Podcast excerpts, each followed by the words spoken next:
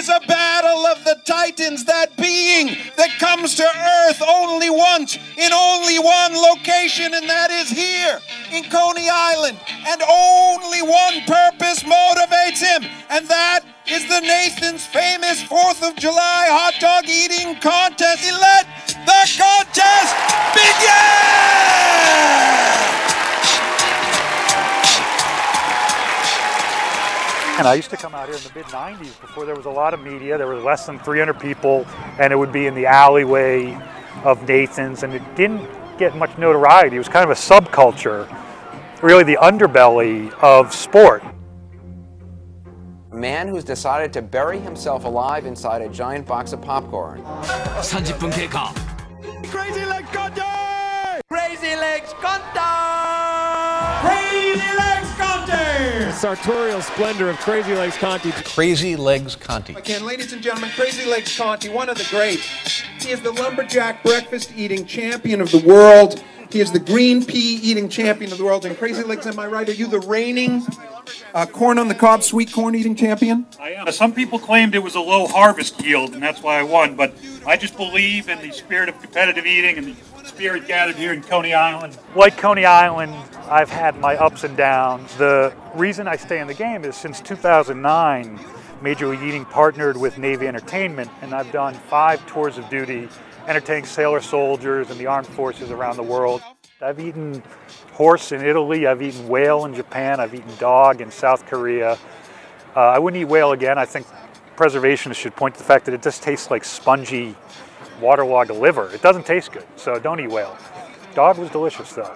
One country's delicacy is another country's taboo, but if I'm at the table, fork and knife, I'm digging in.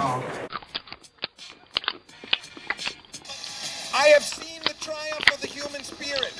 When a man or a woman is confronted by a wall of hot dogs and they keep going, even when their mind and their stomach and their body say no, they say yes and they keep going. Now, Bob, shout! You train by being smart. I've done at Jake Melnick's in Chicago, we had the Battle of the Boot. The boot pepper was put into chicken wing sauce, and you had 5 minutes, no dairy allowed. I had to do a lot of research into capsaicin, the component that is the spice, and I learned about a non-whey-based product that I mixed with water. It had a milky substance. They did test to make sure that it was not dairy. Florida will be the magnifying credit union world ice cream eating championship. A lot of people wonder how you avoid brain freeze.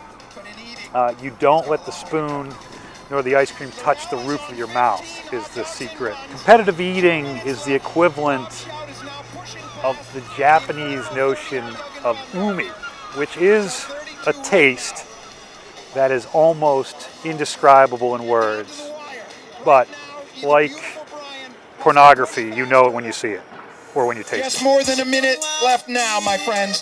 We're coming down to it. Some of the eaters over here seem contemplative.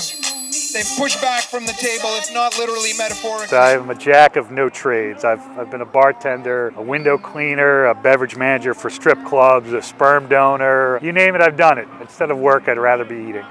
I just like experiencing life, and if I can do it with a big plate of food in front of me, all the better. We're coming down to the wire now. 6, 5, 4, 3, 2, 1. Put down your hot dogs. Ladies and gentlemen, the winner. I got to eat for the rest of my life, so I may be out on the circuit each year and every year until it becomes no more fun. Nathan's Famous hot dogs and buns. Bob Shout!